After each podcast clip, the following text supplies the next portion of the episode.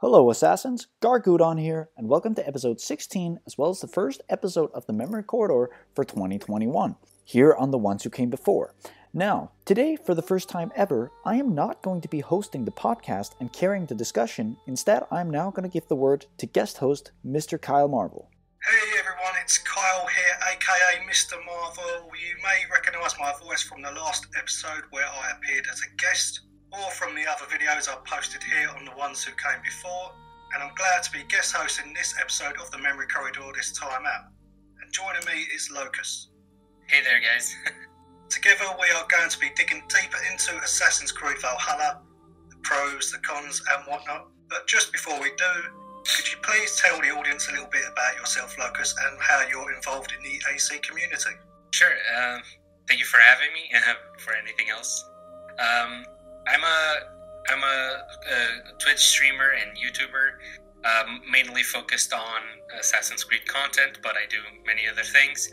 Um, I mainly focus on Assassin's Creed, you know, because it, it, it's the franchise that I fell in love with in 2007, uh, back in the good old days. And yeah, I've always wanted to do something uh, to give to the community, and uh, I mean, streaming and YouTube, that's what I chose to do. Good stuff, good stuff. So, with all that out of the way, let's hop on board our longship and sail into the ocean that is this topic. So, first things first, what did you make of Valhalla's story?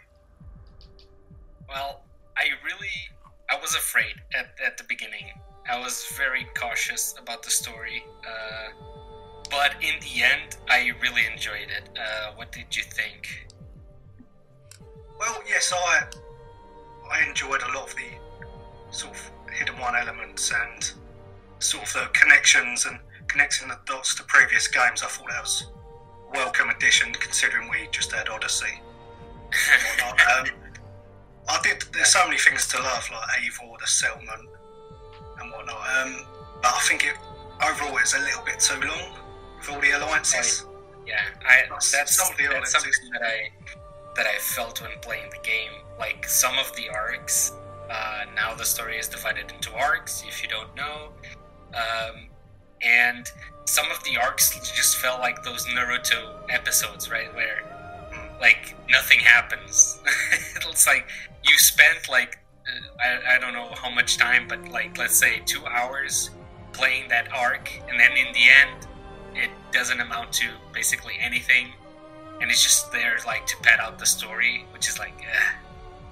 You know, I, I, I kind of wanted to see more of like, oh, I want to see what Basim is doing. I want to see uh, what uh, some something more with Sigurd or anything. But sometimes just meeting like these characters uh, that are there for Eivor, you know, like I didn't feel like it brought too much. Uh, it, it brought stuff to the story, but it just I don't. It doesn't feel like it's needed for me. Yeah, I totally agree. Um, I feel like they should have had an alliance per kingdom, so four alliances, yeah, basically, and then possibly optional ones to do that you didn't have to do, and those optional ones could have helped you later on in the or the last battle, basically. It, yeah. it would have been optional, which could have cut down the uh, hours played that time. But overall, like from start to finish, it, it was quite an interesting story with um, yes. with yes.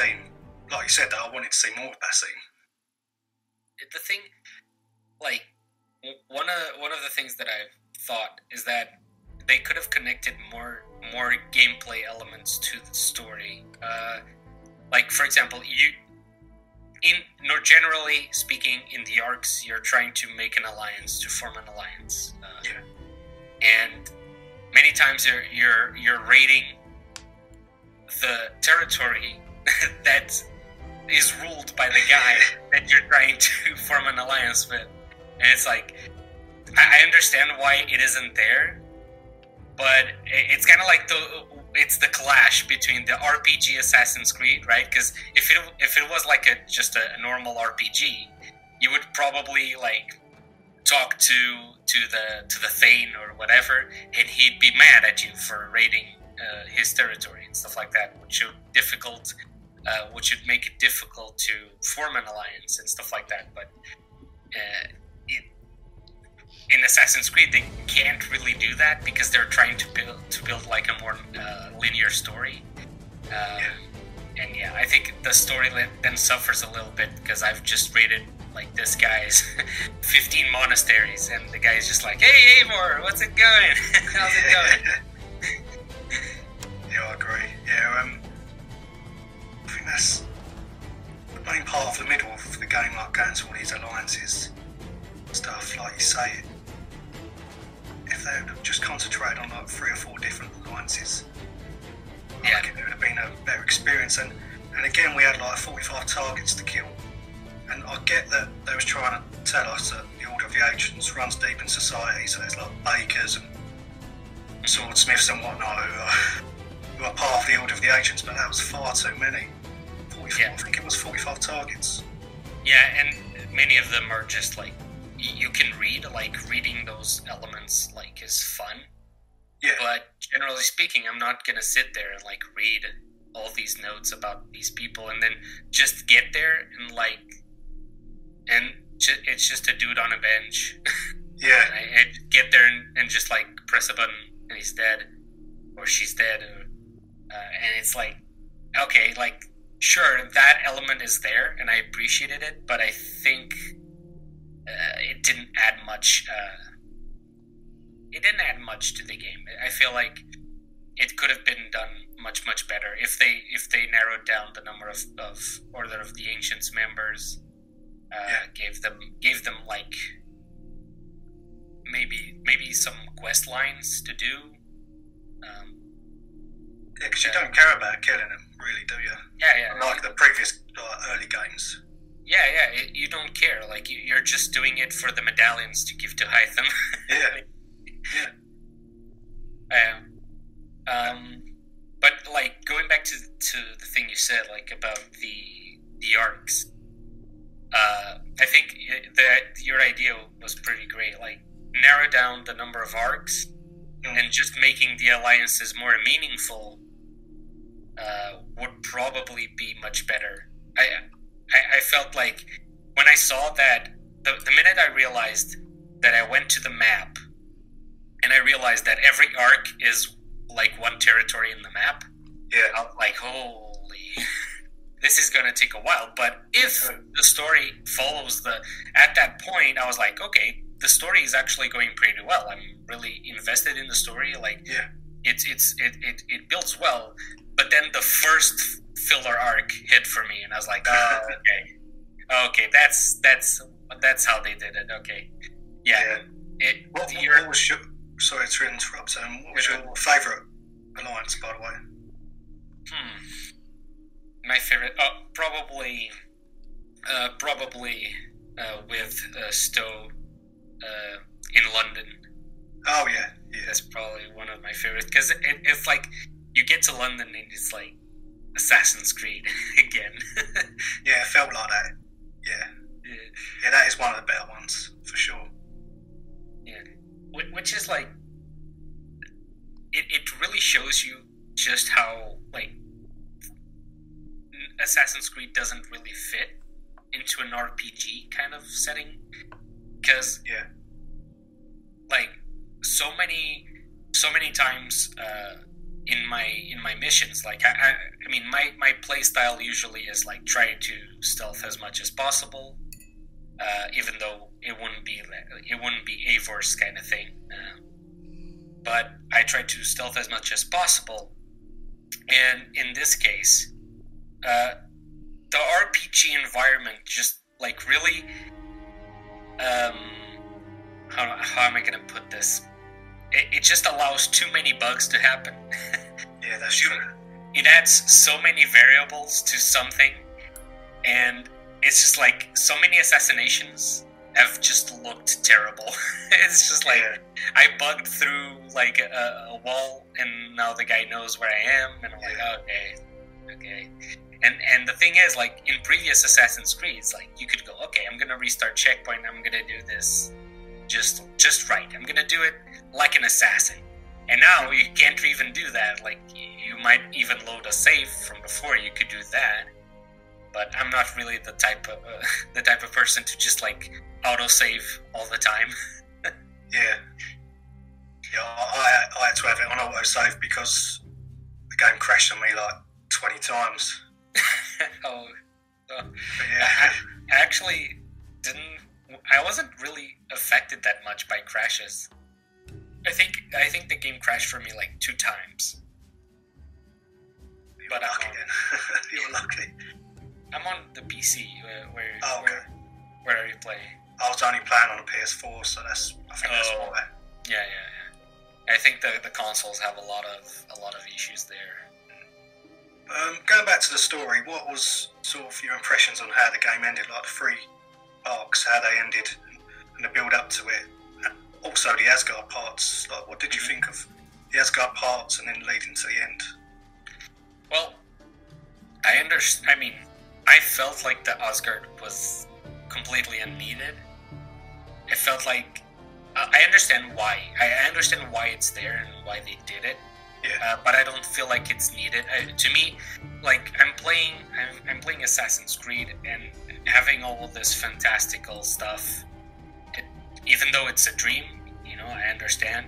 But then the gameplay elements that, that tie into Asgard, it's like if I'm playing a story that it's very linear in that space, then then uh, okay, then I'd be yeah. fine with it. But the way they do it, like the big map with a lot of verticality, you have to run around a lot, you have to yeah. go on your elk a lot, and it's like it, it just gets tiring.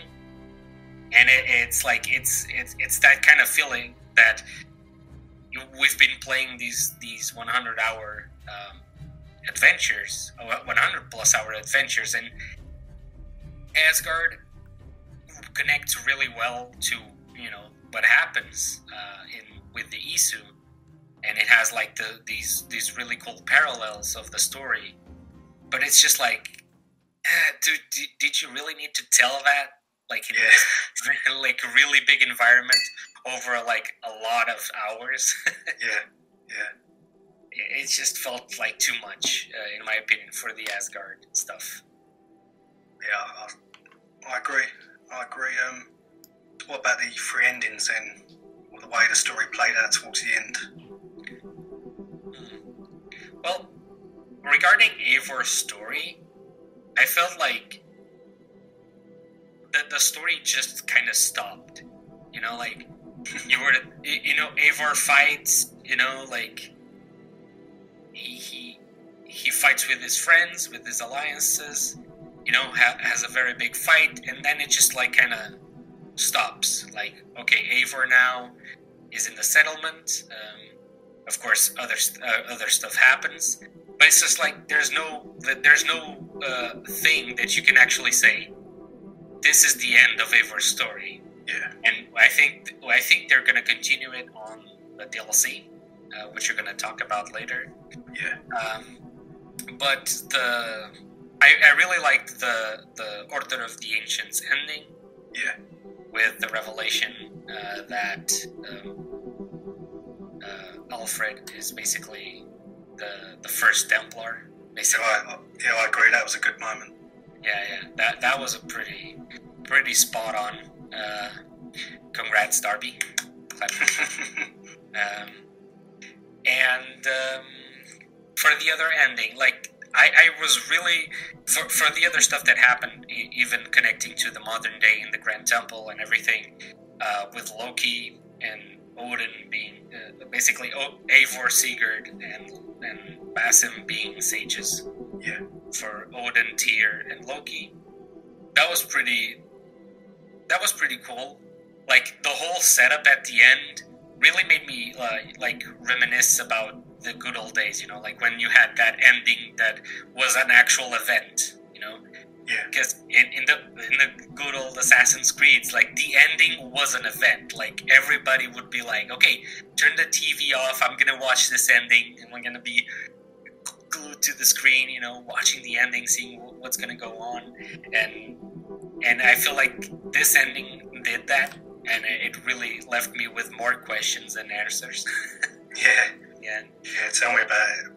Yeah. yeah especially, especially with like the uh, the the the Basim, or I, I, guess I should say Loki, uh, talking with Rebecca and Sean at the end. It's like, okay, what's he gonna do with the anim- us know. Yeah, with, with that t-shirt, was it like a dog? yeah. Face or something, I can't remember. yeah. Last thing you'd expect him to wear.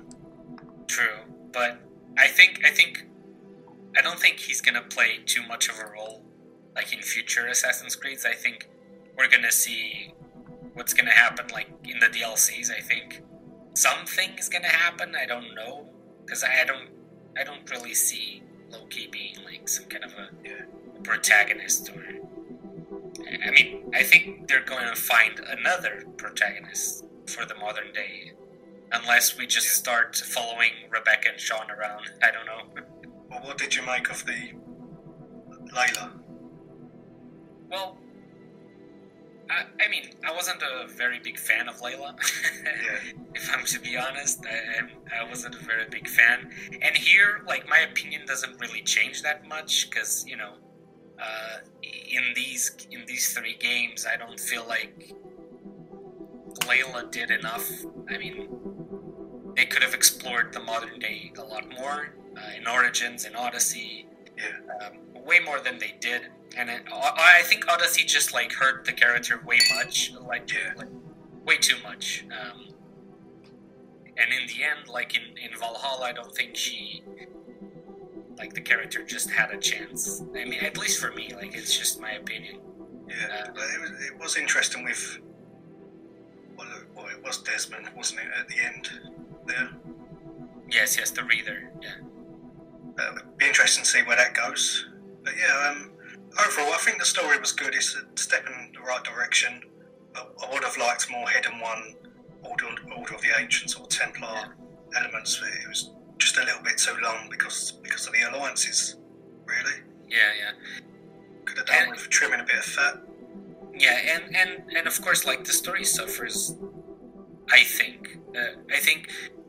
Obviously, when you say a game has to be an RPG like that, a very big open world RPG that you can just explore at will at all times, one hundred percent.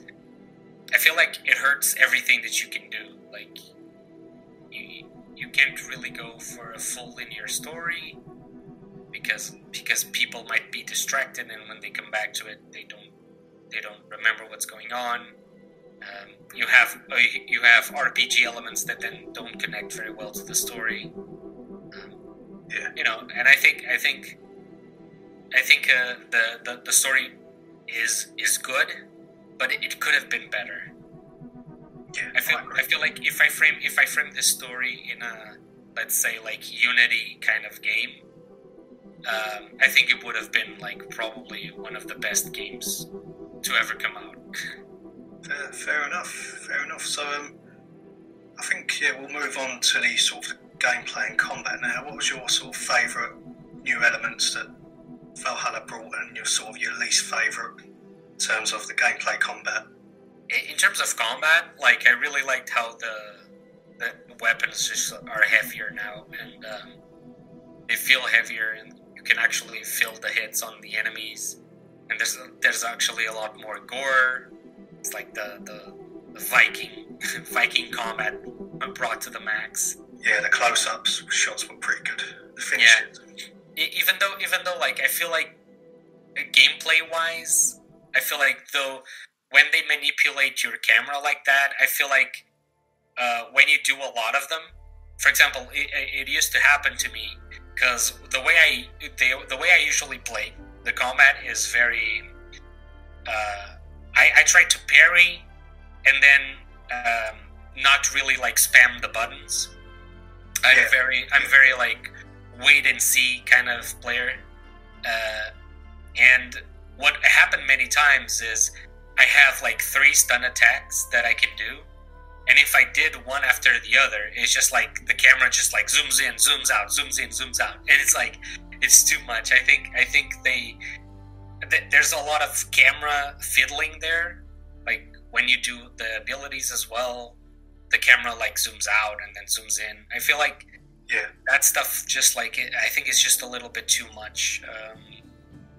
Because you know, I think of other vi- of other video games that have like really great combat. Like uh, I've actually been playing a lot of Sekiro, Oh yeah.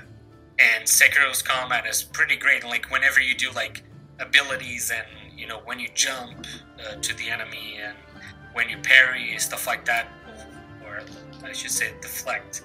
Um, the, the, camera doesn't really manipulate all that much, Ma- mainly because it's distracting for the player. And I know Sekiro, I can understand because the game is freaking hard. but uh, Valhalla, I could not finish that. I couldn't finish that game. Uh, yeah, I mean, I actually finished it today. I, I, I got the first ending today, but and I'm going for New Game Plus on that. But I, I feel like playing Sekiro and then Valhalla. It's like I wish, I wish uh, Valhalla had, um, I don't know, like a little bit more sense of challenge because I felt that the, the game was just a little bit too easy. Uh, I, I, mean, you could you could I, have I've been streaming the game for for quite a while, um, there's a lot of instances where I was just showing my viewers like a really good a really good way to to easily kill people. It's like you just build like stun. Like my my my axe that I used was Varin's axe. It had like stun stun bonus or whatever, and it, it's just insane. Like you hit one guy with it, stunned immediately, and then you hit him again, stunned again. It's just the game just goes a little bit too easy. Yeah, I found found out in the in the wolf boss battle. Oh. It's easier than I thought it'd be. yeah, yeah. You just got to ration your um, arrows. yeah. Which is another thing, like that's cool to think about. Like they they added one thing, which is very much I don't know, probably the best word is inspired by from Sekiro, is the stamina. Like when when Eivor like if you're blocking and enemies are hitting you, uh, the stamina usually goes down until they deplete your stamina, and you're basically open for attacks. Yeah, uh, that's that's sort of like how Sekiro does it with posture. Um, but the thing is, I would have loved to see almost like a system where, like, you're you're a Viking, like you're a warrior, like, and even even Bayek, like Bayek is a Medjay, Kassandra is a mercenary, um, and Eivor is a Viking. They're all three warriors, and I kind of I kind of would have loved to see like a, um, a better combat system, because like when you look at Sekiro, it's like a, a, a dance of blades almost. Like you, you're you're you can actually feel like those enemies can fight and they're giving you uh, a challenge. Um, and even the smallest enemies you can have a, a small of dance of blades. Like it's not just like hit him in the head boom he's dead yeah it's like it's actually like the blades clashing and, and i feel like that adds even if it's easy like okay it's easy but it just adds that little extra spice on the combat just makes it look better and just feel like feel. I, I guess the word, the, probably the, be- the better word is like rewarding.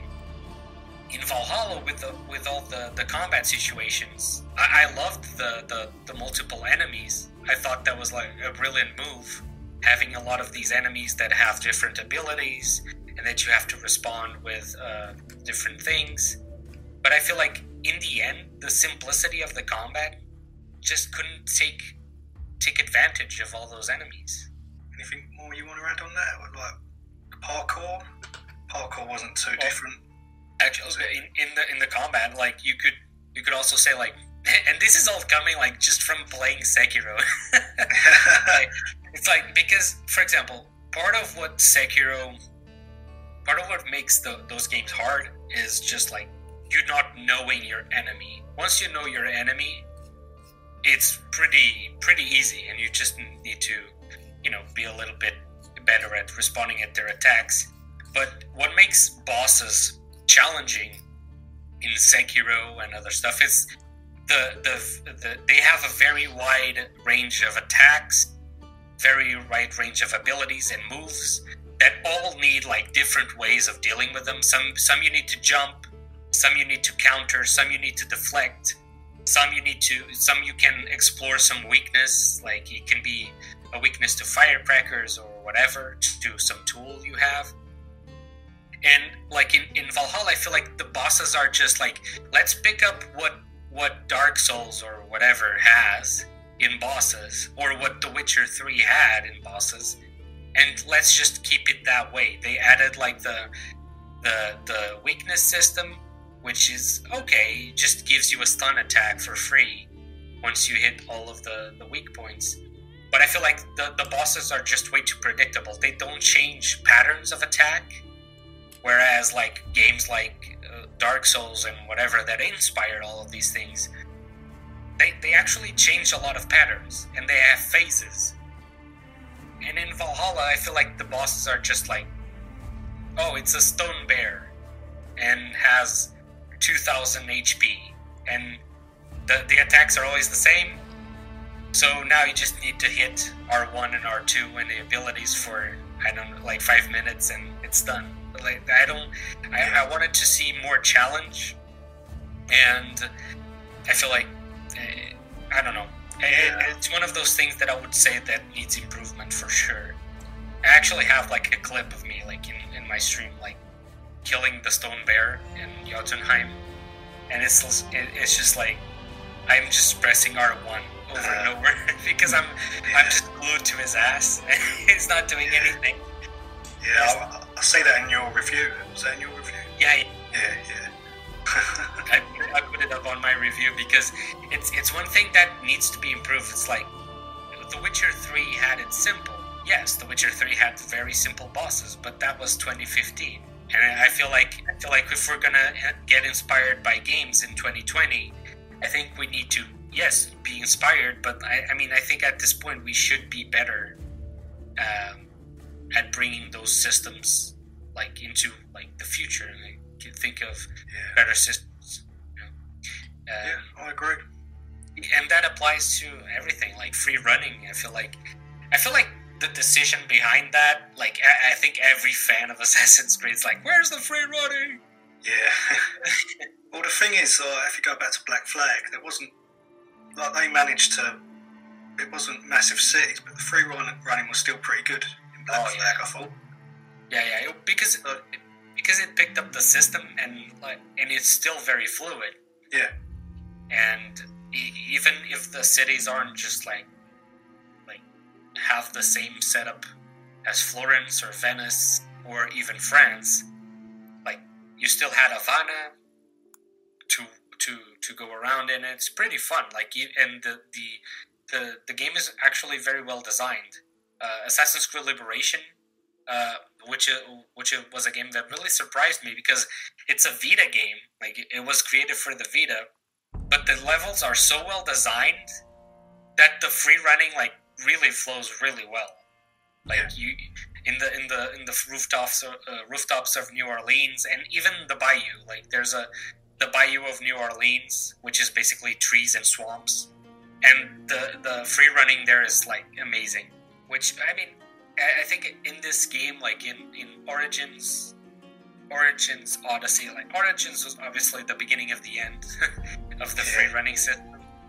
I, I, I, didn't like that too much because you know, I preferred the old style of free running. Should we touch on uh, social stealth as well? Yeah, yeah. Social stealth. I really liked it. I, I really liked what they did with having um, benches. You have drunks who you can pay yeah, to distract. Cool. that was really cool. But I feel like the, the, the, stealth system was just a little bit too buggy uh, for it to shine because I feel like if the if the game was a little bit more polished on the stealth system, I feel like the social stealth probably would have shined a little bit better. Um, yeah, I never felt that encouraged to do social stealth. To be yeah. honest, because because that's the that's the problem with such an open-ended RPG. Like you yeah. can do things so like in so many ways that it's like, why am I gonna spend time doing social stealth if I can just like go in, call a raid, just yeah, kill everybody exactly. with a few clicks. a Viking. Yeah. Well, would you decide? Yeah, I think they need to improve on that bit. I don't know how. Well, I, I, I mean, aside from being a ma- not being a massive RPG. Yeah, exactly. That's the thing. Like, for example, in Unity, um, for example, Arno couldn't deal with unless you had like 50 million smoke bombs. but yeah imagine you don't have like that many smoke bombs. Basically, what you needed to do was like okay, I can't fight 10 guys at the same time. So you either ran away or you just were really stealthy. Mm.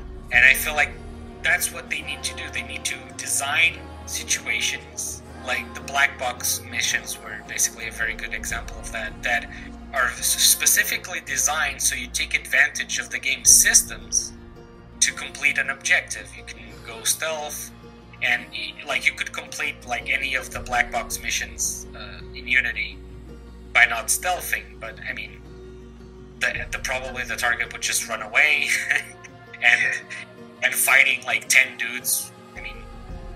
If you can do that in Unity, then you're a god. Because at at some point they're gonna start shooting you and attacking at the same time, and Arno can't really deal with that.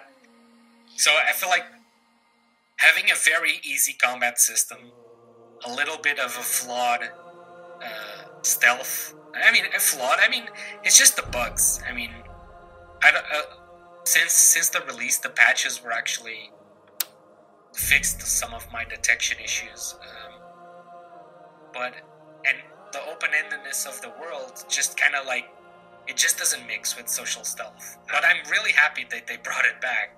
Yeah, yeah, it's a step in the right direction like I think a lot of the story is yeah connecting connecting some of the dots. So, what do you expect to see from the two DLCs coming out this year, the Wrath of the Druids and the Siege of Paris, in terms of sort of building Eivor's story and if the hidden ones will be involved or not? I really don't know. I, I think Wrath of the Druids will be more Eivor focused, I believe. I have that feeling. I, I don't I don't really know for sure, but that's the feeling that I that I'm getting. It's going to be more uh, focused on the Viking fantasy, uh, especially because it involves a lot of druids and and in Ireland and all of that. So I think that's going to be like almost an alliance, another alliance, let's say. Oh God! I think it's going to be more of that type, um, and I think the biggest one, which I mean, the the bigger the bigger DLCs tend to be the second ones, so that's why I'm leaning towards the Siege of Paris being like the DLC that really tells you the end of Eivor's story, and um, and really adds a lot of stuff to the modern day as well. And but I don't. The only thing that I see the Siege of Paris doing with the hidden ones is probably you. You probably have like members of the Order of the Ancients still alive in Europe, I guess. Yeah, Paris. Or the, yeah, or the start of the Templars yeah. as we know it, possibly. Yeah, I, I don't know where Alfred went. I don't remember. He's baking bread. yeah, he's, yeah. That's why. That's why I think. That's why I think Paris is still gonna have Order of the Ancients. I think. Yeah. I don't know. Um, maybe I'm. But yeah, I think I think that's what we're gonna what we're gonna have. And of course, I'm not sure. I'm not sure how involved the hidden ones will be, if if at all. Like is Eivor finally going to be a hidden one? I don't know. Nah, nah, nah. No, I don't believe so. He was buried, like, he was buried in, in, in, in America. Yeah. With his Viking stuff, so. I don't really believe he, he's going to become a, hit, a hidden one. It's just going to help Hytham with some stuff, probably. if that's the case, like, uh, what, what, what's going on. Because at the start of the game, I was hoping the hidden ones would be more, more involved than just killing their targets. So I was hoping in the DLCs the hidden like something to do with the hidden ones in the birth of the Templars would be part of it. But like you said, Wrath of the Druids is more of a like a fantasy thing, and Siege of Paris is a attack on a city. Like there's probably not much room for it, is there? Yeah, I yeah, that's that's the. I think we're gonna have like very little, just like in the game, you know. Mm. Like, because even though the hidden ones are a part of it, it's not a very big part. Like, because it's it's you have the Levant the the the Levantine Brotherhood garbs. And, you know, Hytham uses it. Uh, By Bytham uses them, but it's like not much is there. Like you have the the bureaus, which is like really good. Um, but Yeah, yeah. aside from that, you don't really have that much. Like if you really think about it, but that's the thing. The, the DLCs, it, it's a really tough thing to Yeah. predict. Yeah, I wonder how long they'll be. Like, they're giving themselves a lot of time. One of them's like, it's the Siege of Paris, like late next year, is scheduled for, so they've got a lot of time. Oh, They're yeah. probably quite lengthy. Yeah, I, I'd imagine like Wrath of the Druids is going to be in Ireland, so it's a new chunk of the map. And then Siege of Paris, obviously Paris, which is probably going to be a very big chunk chunk of the map as well. I don't know, like What will happen to? Is, that's that's the thing. Like, I don't know what can happen to Eivor. Like, poor guy or girl. Um, like, everything's just already happened to him. He's a sage of Odin. It was his mind was trying to be taken by an Isu. Um, he fought. He fought with with his alliances or her alliances. Some a Basim tried to kill him. Uh, I I should say Loki tried to kill him. It's it's I don't know. I don't know what what can what what uh, what other things can happen to Eivor. I don't I don't. This is the part of of history that really uh, uh, misses my mind because I only know about the former siege of Paris because there were several, and this one I'm I'm not really sure like historically what happened in this one, so Yeah. I'm kind of blind. well, Ragnar Lothbrok went in with his, um, in a, in a box. yeah, like the TV show. Yeah. Sorry, spoiler alert to anyone who hasn't seen it yet. But yeah, it, it will be. It will be interesting. It's just that I want the story to progress with Yeah. the Hidden Ones or the birth of the Templars, as we know it. That's that's what I want from them. But they are focused on two separate things, like Wrath of the Druids and Siege of Paris. Says exact, exactly what it says on the tin. Yeah. We know what it's going to be. Yeah, that's that's why I think it's just going to be very straightforward DLCs, and I, I think most of the mysteries will probably be in the modern day uh, Yeah. segment of the game. Uh, I'm looking forward to that, seeing how the modern day progresses. yes, that that's I'm that that's that's one of the the things that makes me most excited about the DLCs. It's the modern day, like what what Loki's going to do and Yeah. what he's plotting with Aletheia. Yeah, that will be interesting. Right, so um, let's touch on sort of the future of the Assassin's Creed franchise. Like, you think? Do you think that the next game will follow in Valhalla's footsteps? It will continue as an RPG, or will it completely change and go back to its roots, or anything in between? Well, I'm conflicted in that because, like, if it's what I want, like, my desire is I want it to go back to its roots, or at least evolve from its roots, but Yeah. keeping keeping keeping the elements that made Assassin's Creed Assassin's Creed. You know, the fight between Templars and Assassins, uh, free running, uh, stealth, and um, a better combat system. Uh, which uh, it, but it, what I what I think it will be, uh, I don't know. I, I really don't want another RPG. Yeah, to be honest, it's like I feel like I, I have this saying that we've been playing The Witcher three since 2015.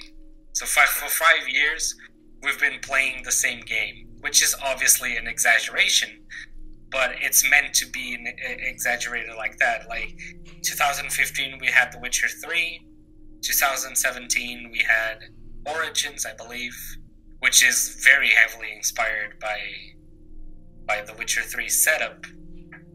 And then we had Odyssey and now Valhalla, and it's just like this kind of like setup of very big open world it's just getting tired and you see and you see other games coming out with new interpretations of combats like Sekiro and Ghost of Tsushima um, and different interpretations of what an RPG could be or, or let's say an open world game could be and I think like Assassin's Creed should try to evolve instead of like playing it safe on the open world setup that it has now.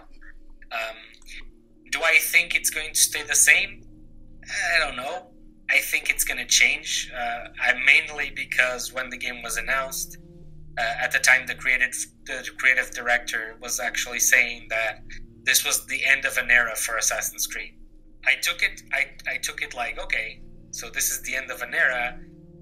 I hope it's the end of the open open world RPG kind of thing. yeah.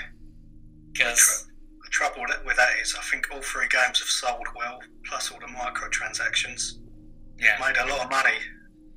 Will they yeah. want to change? Will they want to go back to its roots? But that's the thing. Like, I've always said that sure, it made a lot of money, but if you actually do something truly unique, like why did Assassin's Creed become the phenomenon that it is? It's because it was unique. Yeah, like it was something that no other game was doing. And I feel like they are kind of going in reverse. Whereas like gaming is becoming a lot more mainstream than it was, so sales are always going to go are always going to go up. Um, so I feel like if they really want to go nuclear, like let's say, like for example, imagine if Ghost of Tsushima was like uh, a, a PC game as well as PS5 and PS4 and Xbox. Like that game would blow up. It would sell like trillions yeah. of copies. It, it, would be insane. And it, it, it's just, it's just a PlayStation exclusive, but it really sold like crazy, and without sales as well, like without without uh, promotions or discounts. So I feel like Assassin's Creed being like a, a, a non-exclusive game, they have in their hands an IP that can be just so much more and can be so unique that it can just blow up again. Um, yeah, I they just need to they just need to be inspired by the be inspired by other games. Like can they can get inspired by Ghost of Tsushima now, but just make it Assassin's Creed. Just don't copy what Ghost of Tsushima was, and uh, and just like go back to the roots. You know, like give us some proper stealth, give us some some really great combat. You know, because if they're really like scared of okay, but some some gamers don't like to play stealthily okay, sure, then give us like a very good combat system. Then maybe some people will be like, hey, fuck stealth. we don't care about that. Yeah, it's uh, certainly going to be interesting the next Assassin's Creed because, like you say, there was talk of it being the end of an era. Could they just be talking about Layla? I know the say something could still happen with Layla, but like will they go back to what it was? I, have got to be honest. I'd like to see a game that's like a linear story. Yeah. Assassin's Creed. Like I love an open world as much as the next person, but I'd be interesting to see a game. It's just a linear game. Yeah, there's just there's just a lot of elements they need to polish up, like in terms of game design, in my opinion. Like, for example, uh, if you if you take a look at a game like Valhalla came out after Ghost of Tsushima. And if you look at, for example, uh, environment like world mobs, like in Valhalla, you have constantly wolves and and and bandits hiding in the bushes, and it's just like you, you go through them with your horse, and if you don't want to fight them, the problem is that the game slows down your horse. Like you can't really. So the game is almost telling you like, oh, here's a mob, you must fight it and in Ghost of Tsushima, like you don't have wolves to uh, to to fight. You do you have like uh, uh, sometimes you see Mongols uh, uh, that have stolen uh, resources, so they're like carrying a cart of resources, and you must stop them if you want. you can challenge them to, to to fight, or just take them out stealthily, and then you can use the resources and collect them sometimes it's just prisoners and you can free the prisoners and stuff like that and i feel like in assassin's creed it's just very simple it's just like oh we need something to fight while you're exploring oh wolf or a lynx, or it's like, and, and ever since Origins, I, I've been getting this feeling of playing like in The Witcher. It makes sense. You're a monster hunter, so there's wolves, there's monsters to kill, and that are trying to kill you. So th- that actually makes sense. But it's like in Origins, Odyssey, and Valhalla, it's just like, why are all the animals trying to kill me? like, what's going on? like, and why am I killing so many animals? I always feel bad because it's like I don't want to fight. I don't want to kill your. I don't kill. I don't want to kill these wolves. I've killed so many wolves. It's crazy. Yeah, tell me about. Tell me about. I think the game will change, but it's still going to remain an RPG. Yeah, change. Uh, They'll change a lot of the systems and that, but it'll ultimately still be an RPG. The next one. I, I yeah, I don't know. Like I, I think. I think I, I, I, need to be optimistic here, and I feel like that, that's that's the, the kind of stance that I've been trying to take. Is like we don't know, but being the end of an era, and with all the the the stinky executives gone, hopefully from from Ubisoft's command, after all those uh, all, all of that drama drama that went on. Um, I think that those executives kind of held the creative. They kind of held the creatives at Ubisoft. Uh, they kind of strangled the creative juices, you know. That's why. That's why uh, uh, the um, the games turn to to what they are now. Um, and I feel like with them gone, I feel like the creatives can be creative again, and I feel like the franchise can go back to its roots. They have Immortals Fenyx Rising to be their open world RPG, which is an amazing game. It was like my my surprise of 2020. It's like really good game, and it's like okay, you guys now have this very big open world RPG in Immortals. Can we do something else with Assassin's Creed? Let's do it. Let's do it. oh, mate, that'd be amazing. yeah, that's that's oh, what I want because it because it's like I'm trying to think like I, I don't know what they're gonna do, but all all I want from the next Assassin's Creed is no more RPG stuff like no more choosing your own gender or whatever. It's like just if you want to if the creatives like if the writer of the story wants a female a female protagonist, just let a let the writer do it. Yeah, you know like they already messed up or the origins uh, story uh, because of that. Um, did you know what what happened? Wasn't uh, to be more heavily involved or something? Yeah, basically, basically, you know, you remember in the game where Layla needs to find another mummy, and it needs to find Aya's mummy. Yeah. That that was basically because in the original story, Bayek actually dies, so there's no more memories to uncover for Bayek. So that was like a little mid mid story twist yeah. that was planned, which is like holy shit, that would be truly unique. That never been done in Assassin's Creed, and that's actually really cool. But of course, the game is an RPG. You would lose all your progress. It's like on your character. So it's like all those things make they, they, they take the, the, the uniqueness possibility of games like these RPG elements and stuff like that. So I feel like now is the time for the creatives to become creative, and I think it's a really good time for Assassin's Creed to go back to its roots and recapture so many fans that have like completely went off the, the trail for for the franchise. Well, you're, you're exciting me now. This better happen. oh no, no promises, no promises. but yeah. I, look, I've liked elements of all three RPG games. Um, yeah, yeah, yeah. I, I, keep saying it. I would love it to go back to its roots, like what you're saying. I'd love yeah, it. That's the thing that I've been saying. Like, like when I talk about like Assassin's Creed, like in this very critical way, it's more because that's that's the franchise that I love. You know, like I want it to be better. Yeah. Um, I don't want it. I don't want it to stay always that way. And I've I've always had stuff like uh, criticism. I try to be as constructive as I can, and to to like almost form it as feedback uh, as much as I can because I feel like sometimes we can't be we, we can't really be we can't have evolution if we're just saying oh this is great this is great this is awesome. If if we want really things to move forward and and get better i think we need to be critical but like in a civilized way right? Not not just bash the people that are not at fault for anything like that.